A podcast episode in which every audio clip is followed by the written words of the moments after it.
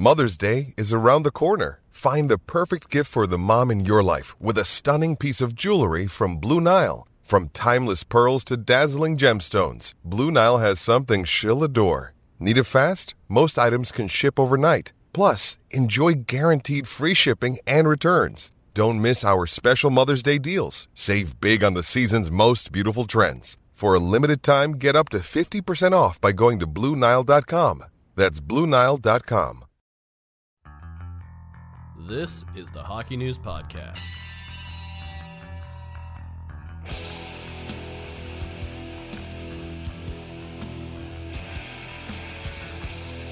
Welcome to Hockey News Podcast, uh, presented by BetMGM McKenney Hockey. I'm Mike Stephens. This is Ryan Kennedy. Ryan, for the last, I would say, three weeks before this, um, we have started every show, ended and then started every show being like, I wonder if there'll be a Jacob Chychrun trade. Right. We finally, it finally happened. Wonder no longer. Wonder no longer. Um, obviously, we're going to be talking about the trade deadline. It was it was a pretty well. The days leading up to it were pretty crazy. Yeah. The actual deadline still had a lot going on, but maybe not the high impact stuff that uh, that came before. I guess the top story though. Um, and this is something again after the trade deadline. I was barely conscious for the weekend, so I actually missed it until today. Um, but QMJHL Commissioner Gilles Courteau, uh, uh, he resigned. Um, he was actually he, he was called to testify in front of Quebec Parliament to talk about the hazing lawsuit that had been going on in the CHL. Um, and uh, out of nowhere, he resigned. Now, we don't really like. What was, what's great about the hockey news is that we have so many different podcasts covering so many different leagues that we have one on the QMJHL on the Q, lovely show, um, and they really, really got into this in, in detail, more detail than I think we could. Um, so if you want to go and, and get some really hard hitting stuff on that, really, you know, informative, you know, sort of uh, critical analysis on that, go check that out. Um, all of our podcasts are now on different feeds. Uh, so just search up the podcast you like in any of your podcatchers. It'll be there. It's lovely. Um, but Ryan, why don't we start out with uh, with the trade deadline? Basically, now we know, like everyone knows who moved. We don't have to dissect all the all the different trades and go through all that. We, we did that. I did that on Staff and Graph. Everyone's done that. What I want to talk about is that there were some surprises, mainly with the people who didn't move. So, who are you most surprised didn't move? Well, number one, I would say James Van Riemsdyk in Philadelphia. Absolutely. You know, at one point, we thought he had been traded to uh, to Detroit, Yeah. and uh, it did not happen. Um, you know, uh, a significant cap hit, but he is a UFA in the summer. Also, you know, the Flyers. Uh, I I think a lot of people thought they would be some pretty decent sellers Oh, yeah. based on the fact that they're not in the race whatsoever. You know, they have a lot of young guys coming up, uh, getting good opportunities under Coach John Tortorella. Uh, and I know a lot of Philly fans were livid at GM Chuck Fletcher for not doing more. Um, so th- that one was a surprise because, again, you look at JVR, uh, a veteran who has a ton of playoff experience. You know, he's a guy that can really help your power play. Uh, he's got good size. Uh, you know, he can be that guy around the net that uh, that pops in loose pucks. Uh, but there there wasn't a fit. And you know, looking at it now, I know you know Chuck Fletcher. I, I think he was saying uh, you know this summer is going to be bigger for the Flyers, and that's fine. Um, you know, if he didn't get what he was looking for, I, I guess that's one thing. At this point now, all you can really do is you know trade his rights before he becomes the UFA. But you're not going to get No, you're not anything, anything for that. Yeah, maybe you get a seventh rounder. if Who's you're trading lucky, for? but- Who's trading an asset for James Van Riemsdyk's rights? Yeah, exactly. So a missed opportunity Mm-hmm. there. Um, another name uh, is Brock Boeser in Vancouver. Um, it's interesting because I've always been a Brock Boeser fan. Uh, you know, it, it does feel like maybe a change of scenery is something that Mm. could re, uh, revitalize him. Uh, he's you know always been a great goal scorer. Uh, not always had uh, success in that regard. Still signed for a couple of seasons. Cap it's okay. I think it's six and a half Yeah, per year. six point two five, I think. Yeah, okay, Something like that, yeah. in that range. Um, he's 26, so it, it's interesting because you know you look at the Canucks, and obviously the season didn't go very well for Mm-hmm. them, uh, but they have some pretty high-end pieces. You know, I mean Thatcher Demko was hurt. That Mm-hmm. Yeah. certainly hurt them, and you know he was pretty spectacular in his return uh, recently. You got Elias Pettersson. Yep. You know, Quinn Hughes. you got Quinn Hughes, you got JT Miller. Yeah. You do have some bad contracts, uh, but with time, Mm-hmm. those get lessened and, and then guys become UFAs. So Boeser's 26. I, you know, if you made the argument to me that they're not going to be good when he's still in his prime, I would accept that. But I also think it's a team, and I'm sure Canucks fans will hate me for saying this. They could turn it around fairly soon. You know, like within a couple of years, if they're Mm-hmm. smart, if they manage to get rid of some bad contracts, if they actually, you know, put together a, a cohesive team uh, and, and get some stability there. Um, so I, you know, I, I sort of get it both ways, but you know, I, I think if Vancouver really wanted to make the most of a potential asset, you know, I, I could see teams saying, "Yeah, you put Brock Boeser on one of our top two lines, and we could get we could turn him back into a, a potential 35 goal scorer." Uh, yeah, absolutely. I mean, at, at one point, we thought that, like, at one point, I had heard that he had been informed that, that he was going to Pittsburgh. Aha. You know, and then and then nothing, none of that Classic happened. Penguins move. Exactly. And then they eventually went out and got Mikael Granlund, so maybe there was something involved in that trade that fell through. Maybe there was some health stuff. We don't know. On the JVR front, though, and this was funny because you know we were doing this live stream at the end of the deadline, um, and it was mentioned on, on with you with you and uh, and Rachel Doerrie that you know like potentially the uh, you know like it was just spitballed that you know maybe the the Red Wings would have flipped them Right. uh, JVR because it just didn't seem to align with any of their like they were sellers on the at the deadline. They weren't buyers and JVR Yeah. is a buying piece you know. He's he's someone that a contender should add to really round out their lineup. He's not going to be a you know a headliner by any means but someone like extra depth. And it just didn't make sense for the Red Wings to buy on this like 32 33 year old you know like pending UFA who's very who's pretty one dimensional and Mm-hmm. they didn't make sense so I like texted someone being like hey like what is going on here? And basically, and keep in mind, massive grain of salt on this because the trade didn't go through. So there were, so all the information that comes about that trade then has to be sort of called into question. Right. But I just thought it was interesting to mention that apparently that was somewhat of their their thought process. Mm. At least that was what was out there. That's what is that like they were going to get them potentially flip him for picks because.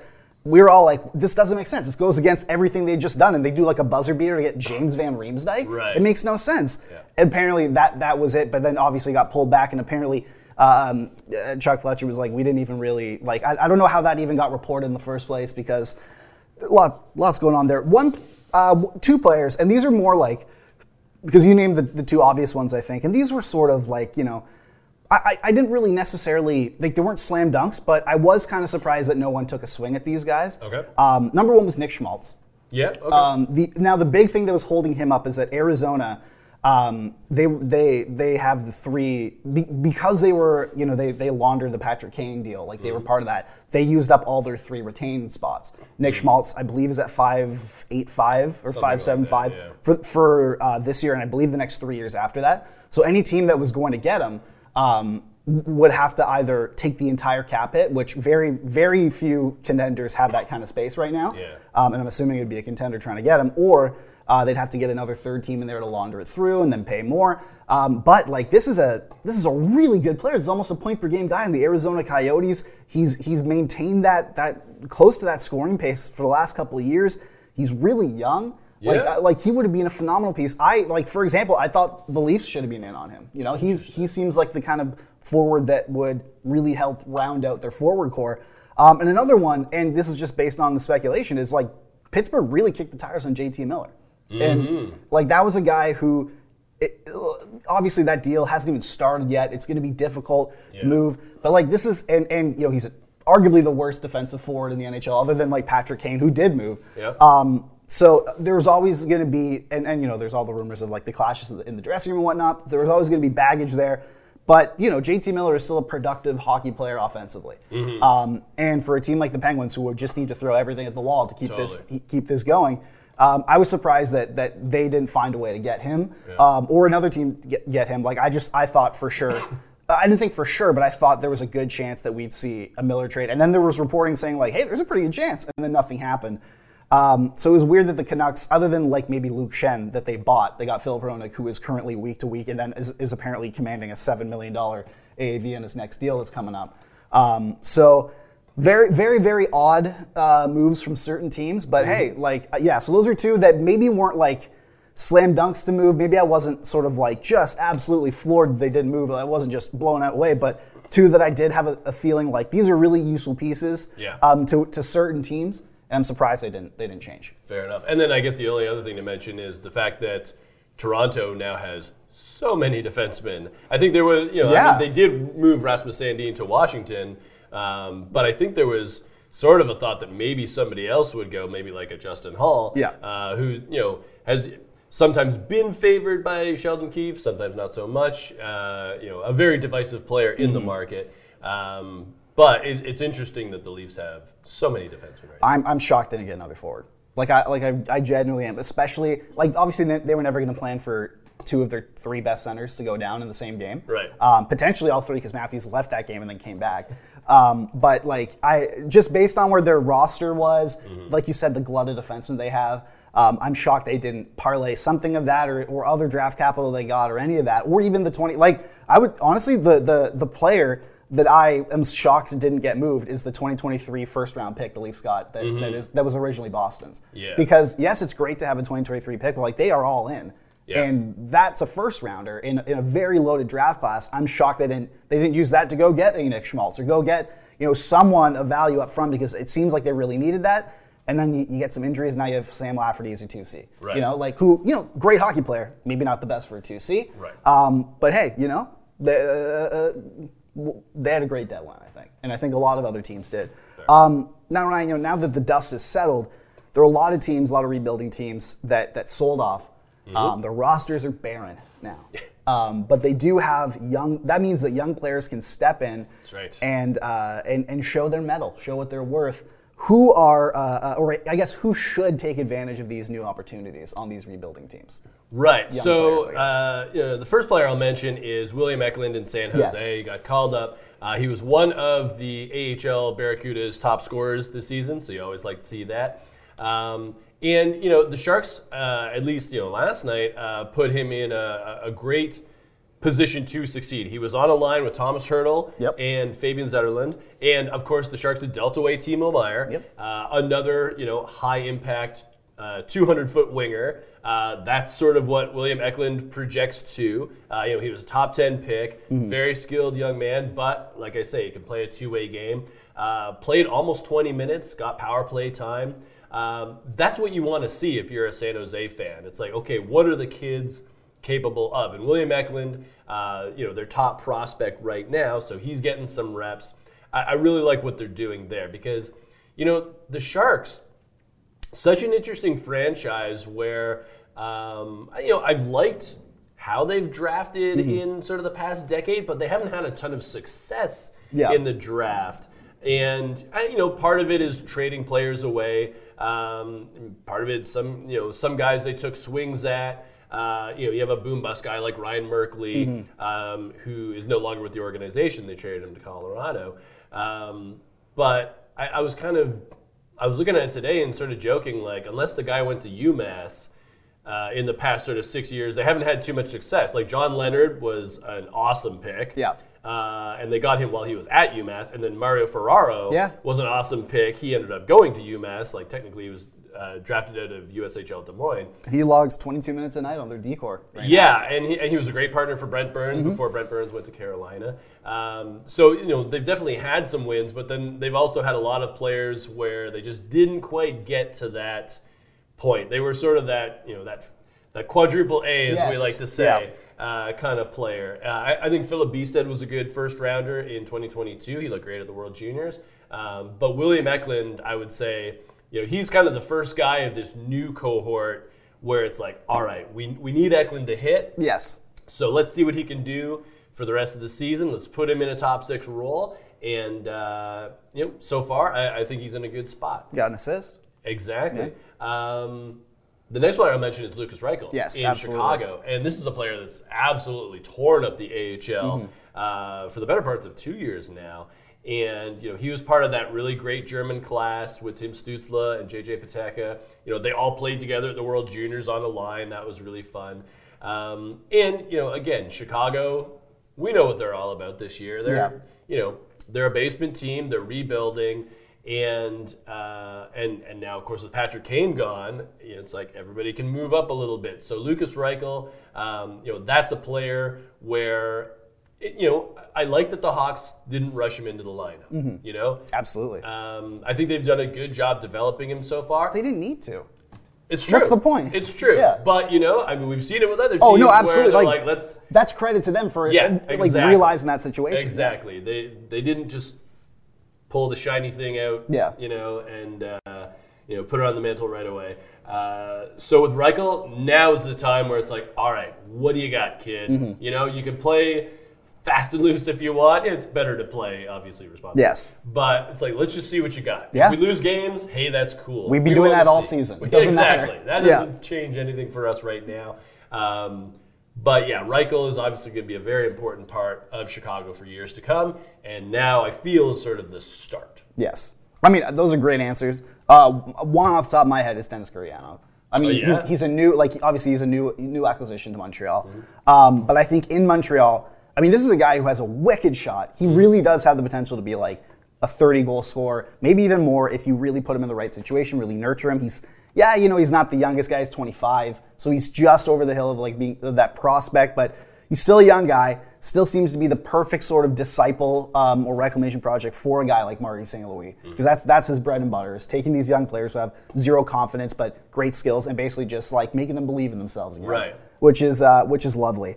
Um, and and that's which is, which is great for him. Um, Another one too that, that and I, I think he's in a great spot. Montreal has like no forwards at the moment, or so he's he can get as much top six time as he wants, power play time, all that. I think a really good opportunity to, to, to prove his mettle in, in a low stakes situation Yeah. too, uh, which is great. Another one is basically every young Columbus Blue Jackets defenseman. Sure. I mean, I, I mean, look, Gavrikov had been scratched for like seven, eight games before, so it's not like they just plucked him out. But like, I'm talking about like uh, uh, uh, like Nick Blankenburg, you know, Andrew Peeke, guys like that, you know, who are, you know, this is this is a this is a, a blue line that is really sort of barren now. Like you're you're missing, you know, Zach Werenski, you're missing Jake Bean. You know, you have like. Uh, you know, Adam Boqvist is in there. This is an opportunity for Adam Boqvist to really step up and show, like, you know, look, man, like, I've been injured throughout this year, but I can be this staple top four, potentially top pair defenseman. Yeah, just getting reps for Boqvist the rest of the season is so crucial because yeah, he was expected to be a pretty integral part of that blue line exactly. before the season began. That's why they got him. You Yeah. know, like it's and and even on top of that too, like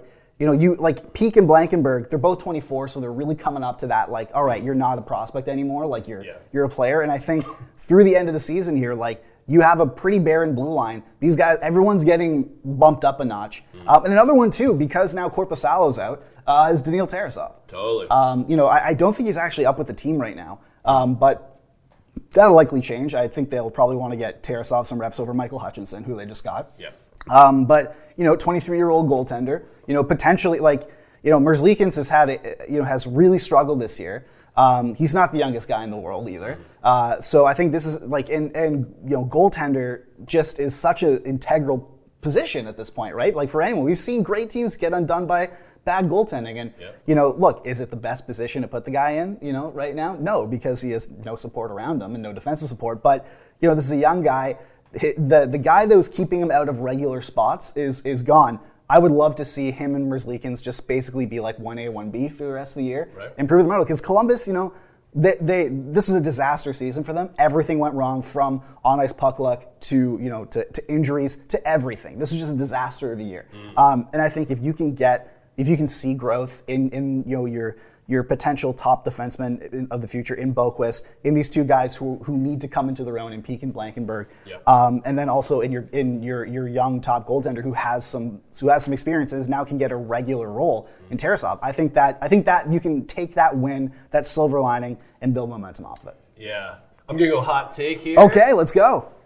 By this time next season, Tarasov will be Columbus' starter. Yeah. Yeah, I feel that. I've been Absolutely. following him his whole career. I think he's an excellent goaltender. Yeah. How he's tall is everything he? you want. Uh, he's at least 6'2". He might be even 6'3", 6'4". Hold on, Um, because this this this de- this defines how course, Andrew like or Ryan likes a goalie. He's six five. 6'5". So even you better. really love him. Even Okay. better, yes. Uh, and he got great coaching Mm-hmm. uh, back when he was in Russia. Uh, Mm. Russia's done a very good job, obviously, developing goaltenders over the years, um, especially recently. Uh, Blankenburg too. I, I definitely agree there. Uh, great story. You know, un, you know, undrafted, Undrafted, free agent. yeah. Uh, earned a contract out of Michigan last year, and a lot of similarities to Gavrikov. Yeah. Uh, in terms of being more of a defensive guy, but I mean, we've seen kind of everything from Blankenburg. You know, he got the audition last year, and then this year there, you know, there was some injuries. He was getting some power play time. Remember that game we were at, Exactly. uh, watching the Leafs play them, and we, Yeah. you you remarked to me, you were like, Nick Blankenburg on the power play. Yeah, they're Hey, just trying everything out. He's a physical guy. Give him a shot. He's a hard worker. Um, you know, I've, I've always been an Andrew Peeke fan as well. Um, but you know, I, I think those guys you're you're looking at sort of like either bottom pairing guys or you know second pairing. Mm-hmm. Um, but yeah, I agree with Gavrikov gone. It's like It just shoot opens your up. shot. Yeah. shoot your shot, boys. It just opens up so much space for these Certainly guys. does. Yeah, absolutely. Um, right, which so I guess sort of you know parlaying off this, which non-playoff team out of the deadline you think has the best chance to really turn it around next year? Because Mm-hmm. look, there's some really bad teams in the league right now, but based on the moves, there's some there's some player uh, teams that are really positioned to t- make a quick turnaround here. Yeah. So my first inclination, uh, and you know, granted they're not mathematically out of it, but for the purposes of this exercise, um, the Washington Capitals. Mm-hmm. Yes. I'm. I might. I might talk myself out of this because they are an older team, Mm-hmm. and a lot of this rests on the health of guys like Backstrom and Tom Wilson long term. Um, you know, Ovechkin. I think he'll. Again, like he's pretty ageless. He'll just so keep doing what he's he'll doing. Still get his, you know, 40 goals. You know, assuming he's in the lineup uh, the whole time. Uh, they bring in Rasmus Sandin, Who's looked great. You know, who's young and has so much potential, and, and has already shown himself to be a very good NHL defenseman. Um, also, they have Vincent Iorio, uh, one of their top prospects. Uh, who, you know, this is a kid, and I said this on Twitter the other day. During his draft year with the Brandon Wheat Kings, when I asked scouts about him, they were like, they kind of joked like, "Ah, I don't want to say anything too good because I want my team to take him. Uh, and this happens, I would say, every year with at least one player. Wyatt Johnston was another one. Yeah. Where guys were like, shh, don't talk about Wyatt Johnston. um, but they tend to turn out. And Yeah. uh, Iorio, you know, a big guy, um, you know, he can play physical, two way, you know, player. You know, if he can be a regular next year, then that dramatically drops the age of that blue line core. That's a good thing. Yes. Um, so I, I think Washington could do it, but I'm also like, are they fast enough? You know, do they have the depth? It's going to be a big summer for them, obviously, and, and Brian MacLellan's going to have to make decisions Mm-hmm. Yes. uh, on what the roster is going to look like. But you know, that would be, you know, other than like Columbus being healthy and potentially getting Connor Bedard, uh, and maybe that's a bit of a cheat code. Uh, so I'll, I'll say the Caps. So this this team as well, they're not mathematically eliminated yet, but they just sold like crazy at the deadline. So clearly they're not. They're they're top four, uh, you know just barreling towards that. It's Detroit Red Yeah, I think look, their their their division is really tough, so that's always going to be the hurdle in front of them. Um, but I really did like what they did to the deadline. I really did think I I always it, they're, they did basically exactly what the Caps did, where they're like, Yeah. listen, we we maybe could squeak in, but like that'll do us more harm than I think good. Yeah. So why don't we just take a step back? Um, you know, like acknowledge that you know we did great this. Like you know, a lot of our, our good players really did step up this year. Um, but take a step back, sell off some pieces, get some assets, and then sort of you know turn it around for next year. And like the Red Wings, they learned a lot of really good things this year. Like they learned, they got Jake, they got Jake Walman for nothing yeah. and then he turned into be like a legit. Even if he regresses, uh, because right now he's he's a legitimate like top pair defenseman, mm-hmm. which is nuts. He turned Moritz Seider's season around. Mm-hmm. Um, even if he regresses a little bit, he, and although I don't, I, I've looked into the numbers, I don't really see any numbers that are crazy unsustainable right now. Yeah. But he's still going to be a top four staple. And they got him and they locked him up, and that's a huge boost. You know, I think the Jakub Vrana situation. We don't know a lot of details about it, but like it was hanging over that organization, I think, and they were able to sort of move on, you know, cut bait, get get sort of uh, uh, like get something in return, and then sort of move forward. And then like they signed their captain, like they, they locked their captain up. They have a, they they found their goaltender, you know, in, in in Ville Husso. There's a lot of players on that team, you know, that that do look really good, and I think that given like they, they're going to take that cap, that draft capital that they got this year. They can either use it or basically use it to wheel and deal, you know. And, and just like the Washington Capitals uh, um, have, I think this is a team that can make a, a very quick turnaround. You know, Lucas Raymond, Raymond comes out and, and, and has a you know has the kind of year that we thought he was going to have next season. Yeah. You know, like uh, you know the steady growth from more from uh, uh, from Seider, continued play from Walman. I think this is this has got the bones of a really good hockey team, and we don't like you never know what, what's going to happen with certain teams. Like we said this last year, but like you know we thought the Bruins were going to fall off. Well, this does seem to be their last stance. They're they're not going to be able to re-sign Dmitry Orlov. You know, like a lot of their good players are banked up or old and might retire. Who knows? They might take a step back this year. Then again, we said the same thing. We look foolish. It's true. Um, but but that was injury based. Exactly. But like then we also look at Tampa too. Like Yeah. who knows how like you know this is a banged up team as well. You know uh, uh, who knows if they can keep keep competing.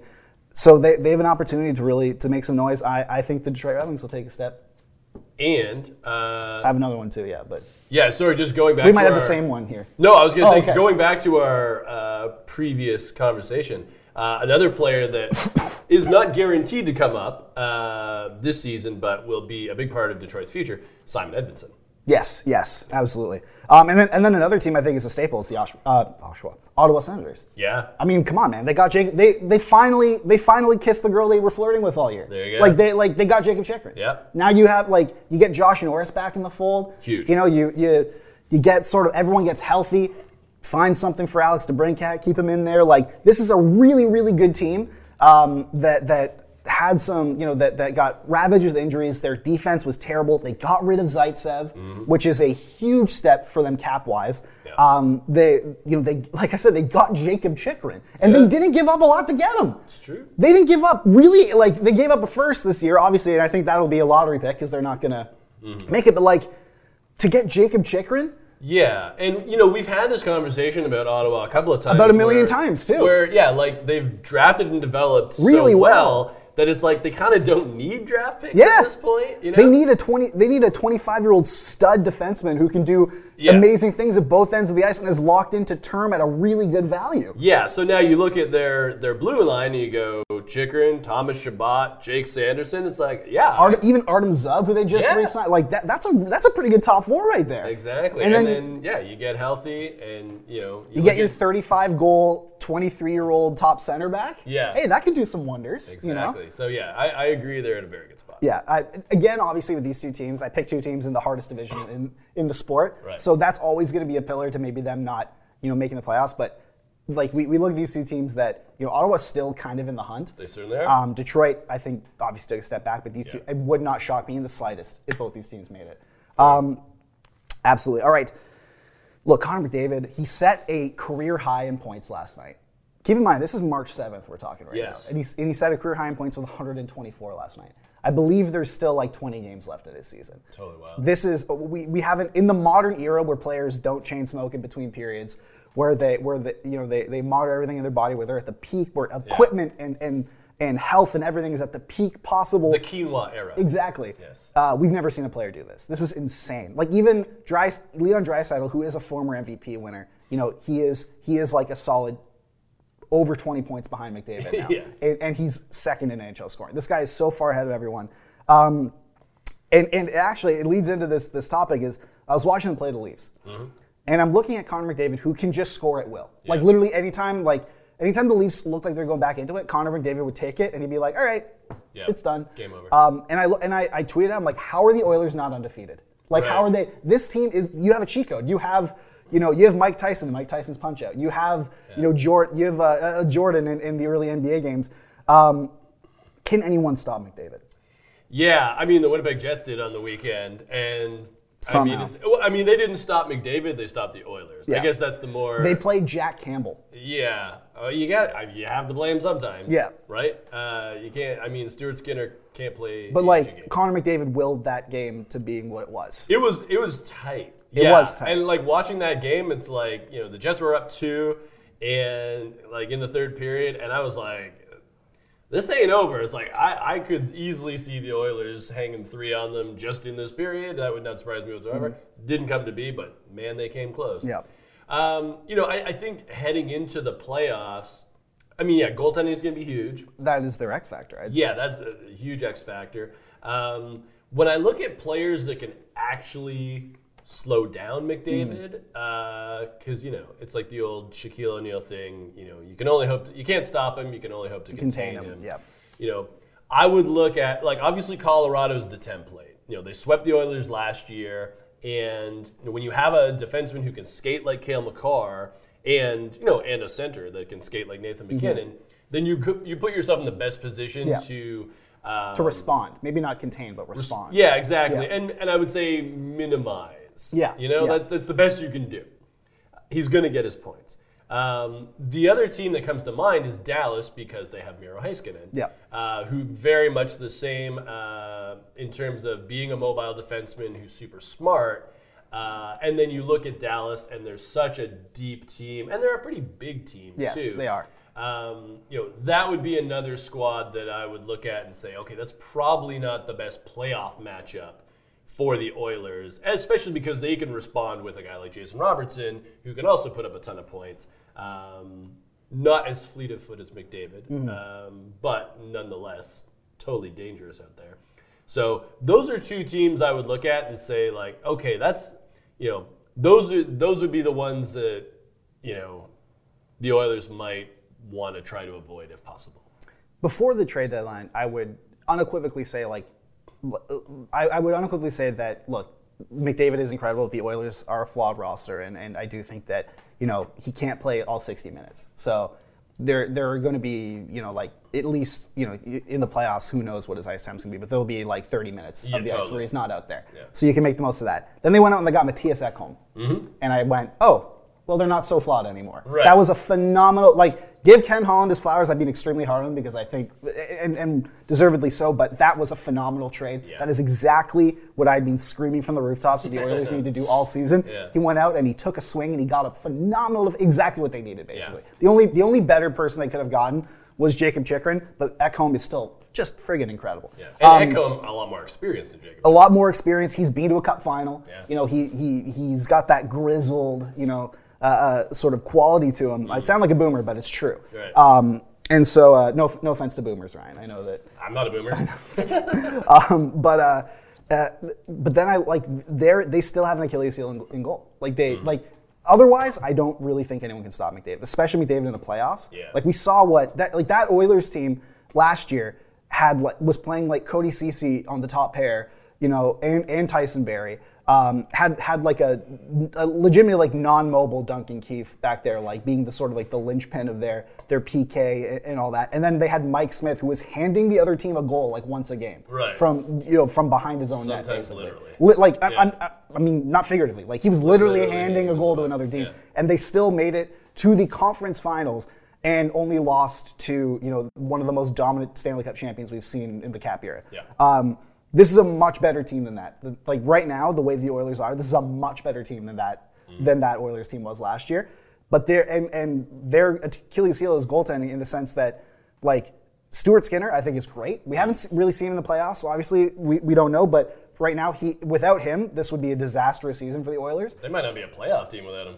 They're still like they were still barely on the bubble even with him for a while. Um, but you like he tweaks something in practice, and suddenly you're relying on on this version of Jack Campbell, who mm-hmm.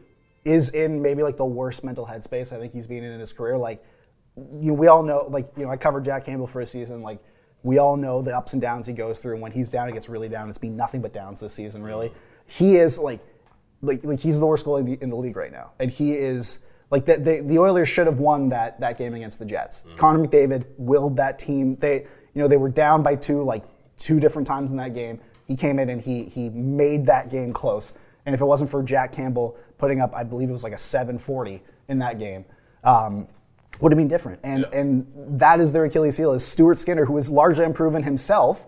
Um, you know, like he, seems to have solidified their goaltending position, but like he goes down or he falters, like you know he he plays his first playoff games and he falters, then you're relying on this version of Jack Campbell. It doesn't matter how many goals Connor McDavid scores because you cannot like you you cannot trust them. I think that's the only way someone can stop them. But like, man, this Oilers team, I think they did everything they needed to do outside of getting like a surefire number one goaltender to replace the one that they just signed. Um, I think that like they did everything they could to shore up this roster. So kudos to Ken Holland, kudos to the Oilers. Let your star cook. There you go. Yeah. Um, all right. We all know that Connor McDavid is the leader for the Hart. Yes, I mean, any if if like legitimately, if anyone else says anything, you're lying. you should get your your credentials revoked. I think. I think we should uh, we should publicly shame them. I don't think we do enough shaming in the public square in, in these days. I think we need to we need to do the shame with ringing the bell behind them and, and all that. Throwing tomatoes. Tomatoes, Yeah. tar and feather, you know all that kind of stuff. Um, who's your runner-up though? All right, so this is a very interesting question because some of my best candidates are like on the playoff bubble. Yes. And I feel that if you're going to be the MVP, then your team has to make the playoffs. Now, if Yes. if things should go terribly wrong for the Oilers and somehow they miss the playoffs, McDavid is still He's still the MVP dunk. because I mean he like I will make an exception for the season he is having because it's just out of this world. Uh, having said that, you know, like the first name that comes to mind is Matthew Tkachuk Mm-hmm. in Florida because I mean his numbers are just off the charts, just in terms of his impact And what, everywhere. what would they be without him? Exactly. What Yeah. would they be without him? Now the problem is, you know, what would they be without him? They would be right now also not a playoff team. Mm-hmm. So it's like that's the that's the struggle I always have when I vote for these awards, uh, in particular the Hart is what actually matters. Yes. Right. So another candidate, and again, they're not in the playoffs yet, but they're in a slightly better spot than Florida. Is Tage Thompson with Buffalo? Was- yeah. because you look at you know what he's been able to do for that team, the way he's led them offensively, uh, been you know one of the best breakout players in the league this season. And again, what, where would the Sabres be without Tage Thompson? And obviously, they're getting contributions from other guys, but Mm-hmm. But he's been incredible. He's been incredible. Yeah. So it's tough because I guess if I'm only voting for runner-up, then I would I would have those guys on the ballot because I'm not saying they're going to win. I'm just saying that they were worthy. Mm-hmm. Um, but if I had to go for a guy on, um, you know, a, a playoff team, then some of the names I would look at as runner-up would be Jason Robertson in Dallas, um, you know, Nikita Kucherov in Tampa, and then David Pastrnak in Boston. Boston's the tough one because they have so many excellent players, And they have a goalie who's going to win this. The, and they're the going to win the Vezina. Yeah. Um, it- so yeah, it's very hard to win the have the Hart winner and the Vezina winner. Mm-hmm. Um, but again, you look at how Pastrnak has played this year, and he's been phenomenal. So Well, it's like having having one guy win the Hart and another guy winning the Vezina be on the same team. It's kind of like when like the the movie. It's kind of like when a movie wins Best Picture, but not for Best Director. Right. And it's just like what What do you mean? Like it's the it, you just said it's the best movie. Why wouldn't the like it Yeah. makes sense for me? Um, and, and this might sound a bit shocking, but it's Kirill Kaprizov for me. that's a good one. the Wild run through him. That's true. Without him, they would be like in the like Vancouver, Chicago, like Mm. like that. That is like he he is their offense, and he's got uh he's got some pretty pretty wild numbers, obviously uh, uh, this season. You know, 73, 73 points and everything, but like he is their offense, and. Right. Uh, and, and obviously with the Hart, we look at a guy who, you know, like we look at it as being like, what would they be without him? Totally. And they don't have another star, like like Yeah. Mm. offensive star. Like Matt Zuccarello was great. Matt Boldy is really coming along. You know, guys like that. Uh, Joel Eriksson is great defensively, but in terms of like actually putting the puck in the net, Yeah. they don't have anyone even close to, to the level of Kirill Kaprizov. He is far and away their star, and he has led them this year. Like he is. You look at you watch any game tape. You know, like like over the weekend, like uh, or I believe it was two weekends ago, like. The Wild pulled out a crazy game, 3 2 in, in OT. I believe it was against the Canucks. I can't remember. But I, I was watching, and I do know that Kirill Kaprizov scored all three goals. You know, it's Right. like he was he, he's a remarkable player who is just dragging this team um, into the playoffs, kicking and screaming. He would be my runner-up. McDavid, far and away the leader. You brought up a lot of great points, but Kaprizov, I mean, he's That's a great one. Kaprizov is a very good. he's he's the reason why Minnesota is still in the hunt right now. Yeah. You know, like if they lost him, you're done, man. Yeah. Game over. Um, all right, so now we are going to go into rapid fire. Um, Yes. For me this week, and I, I, you know, like we, we always do like music and movies and whatnot, but I want to get to know like the real Ryan. you know? Okay. And, and- Scary. And I think that I think that that means we got to go back to your childhood. Okay. Um, and so, what I was gonna say, or maybe not like uh, this could be this could be it from any point in your life, but I would I would think it would probably be in your childhood. Okay. What is the dumbest injury you've ever gotten? Dumbest injury. Like you, like an uh. injury you've gotten, but in like the dumbest way. Oh, okay. So this is actually from my adulthood, which is Yeah, sad. yeah, yeah. Okay, so the first house that I like bought, mm-hmm. I was Oh, doing weird, weird flex, but okay. All right. yeah, yeah, yeah. I was in the basement and uh, I was doing laundry, but there was like lawn there was like close at the top of the staircase, mm-hmm. and I wanted to see what was there. Like I, I was like, did I did I leave socks there? I mm. can't remember. So instead of walking up the staircase, and keep in mind, I was like, am, was I like 30 at this point? Yeah, like I was a grown man. Yeah. Instead of just walking up the staircase, I'm like, I know, I'm just gonna jump in the air so that I can see the top of the staircase from where I am. And it was a low ceiling because it was a basement, so I just smashed my head. I just literally jumped into the ceiling. Did you get a concussion? No. Did it you leave it hurt, dead- did you leave it and I- dead? and I felt dumb. Well, probably because you got a traumatic blow to the head. Exactly. Yeah. Yeah. Just like straight up, like the point, the top of my head. So my, mine, okay, on the surface, mine sounds concerning. Uh, so please don't be worried about me. I feel here. like it should be your motto. Yeah, on the surface, this sounds concerning. That's that's actually the name of my uh, memoir. Yeah, Um, yeah. The Mike Stephens story. On the surface, it sounds concerning. Exactly. I'm just yeah. Um, no, so this was like during the pandemic. So like like but like early, like you know March, April, Hmm. and I was playing 2K, and I was really like I'd started a franchise mode. Connor knows this story. Like he, I can I can He's laughing. I can. He's la- our- producer is laughing behind the scenes. He knows the story, and that's why I said don't be concerned because Connor was concerned about me in this. Right, right. So I'm like, don't don't worry. But so we're playing to keep in mind like everything shut down. Like like you know this is this is right at the height of when when everything happened. Um, and everything is like super uncertain too. Like I, like this is when every this is also at the point where everyone was like just in their houses like getting like blasted drunk like you know in the middle like you know, just every night or like going doing crazy stuff on live streams. Me i was just like i'm gonna get really good at 2k like i'm gonna start the new york knicks. I'm gonna become the gm of the new york knicks. I'm gonna build this team into a dynasty. And i'm in the playoffs. Um, and I am, and, and keep in mind, I and I have like the the control set to pretty because I wanted to challenge myself. So I have the I mm-hmm. have the slider set like pretty pretty low. So Yeah. you know it's not it's not just like a shoe in.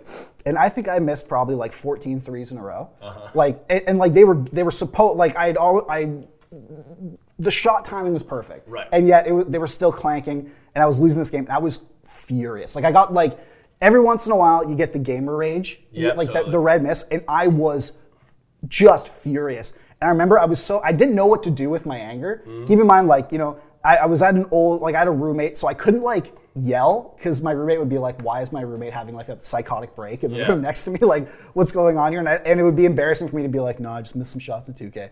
And so what I decided to do to channel my anger in a moment of stupidity is slap myself in the face. Okay. I don't know why, but I just need to get like some anger out. So I'm like, ah. And then I wake up the next morning to my ear just searing pain. Like it like it feels like someone is taking an ice pick and just stabbing me in the ear, like in the ear canal. And then and then it closes up completely. And I'm like, this is weird. And keep Slap mind, yourself in the ear. like I slapped myself in the face, and I think the vibration of, Ah, of the okay. slap was so hard. So I so I had to go to the I had to go to the doctor. But keep in mind, this is like the start of the pandemic. Like this is terrifying. So I basically had to wear like as I put on every bit of PPE I could. Yeah. You know, like double masked it. Uh, I had like rubber gloves. I looked crazy. Go there. The doctor takes a look. He's like, "Yeah, you you ruptured your eardrum." Wow. It's like you're an idiot. You have a, you obviously have an ear infection now because of that, Yeah. and you ruptured your eardrum. Here's some antibiotics. Like, don't wear headphones for the next month. Like, just take it easy. And I, and, but I had to, I had to sit in a doctor's office, start of the pandemic, middle of it, and explain to my doctor why this happened. Right. Slap And- myself. And and I, I, like I don't. You know, keep in mind we were all wearing masks, but you can just see like the disappointment in another adult's eyes of just like, like you seem like a good kid. Like Yeah. you seem like you had a bright future. And it's just yeah. So that's for sure the dumbest injury I've ever gotten. a good um, and uh, kids at home, uh, learn uh, like I have now. Learn healthier ways to channel your anger, especially the gamer rage, because they will get you. Um, okay, so my next one, and this really is going back to childhood now. Okay. And, and keep in mind, this is like dumbest, I guess. What's the dumbest way you got in trouble back? Like, like what is the? You, you don't strike me as a real troublemaker. I mean, you were in the, you were in the punk scene, so I feel like you got up to, Yeah. to no good. But like, what did little rascal Ryan do back in the day that got you like a slap on the wrist? And I have to think about this this for myself too. Oh, I was a bad kid, but I have to think about it. Yeah. This is this is a good one because it was sort of like uh, it wasn't yeah like my parents found it funny, but it was like my brother and I. I have a brother who's like three and a half years younger than I am, Mm-hmm. uh, and when we were teenagers, and I remember this was on like New Year's Eve because I remember when we did it, I was like. oh man, we're gonna get in trouble. It's like I hope I'm allowed to like go out tonight. Uh, we were goofing around in the basement and we were kind of wrestling, and uh, he ended up tackling me into the. There was like an old couch downstairs, and my shoulders went flush with the arm of the couch, and we literally snapped the legs off the bottom of the couch, and then we had to tell our parents that we just like wrecked the couch downstairs, and uh, they they actually just thought it was funny. So like literally, my dad gave us a pretend slap on the wrist. There, wow, that that's that's very funny.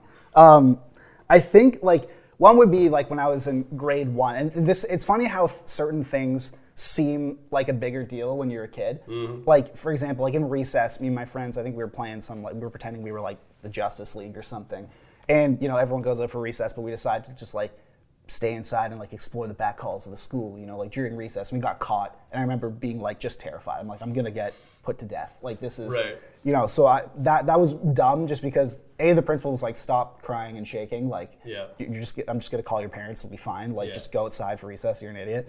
Um, I would say another one, and this is like, I'm glad my sister can forgive me for this these days. But like, for, okay, so back in the day, like my, my my sister is five years younger than me. I was born in '96. She was born in 2001, and um, and so she used to beat the crap out of me. Like she was a very just like aggressive kid. The most mellow, the most mellow person in the world now. But she like as a kid, like she would and she would pull the move. Like whenever we'd like play fight, or whatever, she'd pull the, the illegal move where you go on your back and then just start jackhammer kicking. Like that's not fair. But that but she would. Um, but there was one time I think like I was doing something like I was watching TV or something. She just decided to come in and mess with me. And I remember she hit me in the head with like a a, a uh, uh, like a metal fire truck toy, and I'm just like ow, and so I got like really mad, and so she runs down, like she runs through the kitchen into like what looked like the basement door, and so I thought I couldn't see her after she closed after she she went past the door, so I thought that she had run down the stairs to hide. Mm-hmm. Turns out she was like just hiding right behind the door, so I go and I'm like slamming the door. And I'm trying to like close it. Little I know her fingers are right there. And so she starts like screaming. I got in so much trouble. and I didn't even know. Like I didn't but but like, you know, she'd just come in and like you know how like your siblings, like you're just sitting there and your siblings just come in and just like hit you and then run away. Yeah. Yeah, that's what happened. And and she's for some reason she's just hiding behind the door instead of running down the stairs. And I'm like, and I'm trying to like slam the door uh, um, because I'm mad and gets her fingers. Everything was fine. Like she didn't, nothing was broken. Like it wasn't even really cut, but it was just like, you know, if you've ever gotten your fingers cut in a, do- like caught in a door, you know it hurts. Totally. She was like five or six at the time, so obviously she's gonna make a big deal about it Sure. Drama queen in that regard. Um, and uh, yeah, and so I and I got I'm, I got like you know no phone or like not I didn't have a phone at that point like no TV for like a month or so because of that and, and uh, still haven't forgiven my parents but hopefully my my uh, my sister has forgiven me. Um, I only had two. I thought we were gonna I thought we were gonna uh, get pretty deep and we did so. Um, that is the end of the show. Uh, like I like we said before, all the new all the podcasts on the THN network now are on their new feeds. Um, they have their own individual feeds. Go check those out, so you're not just inundated with every show. You can pick and choose, but I do say they all are pretty great. Um, if you want to listen to uh, uh, any uh, this episode, any past episodes of this show, or any of the other uh, podcasts, thn.com/podcast. That's where all our archives are online. Um, Ryan, this was lovely. Indeed. I guess we will see you next week.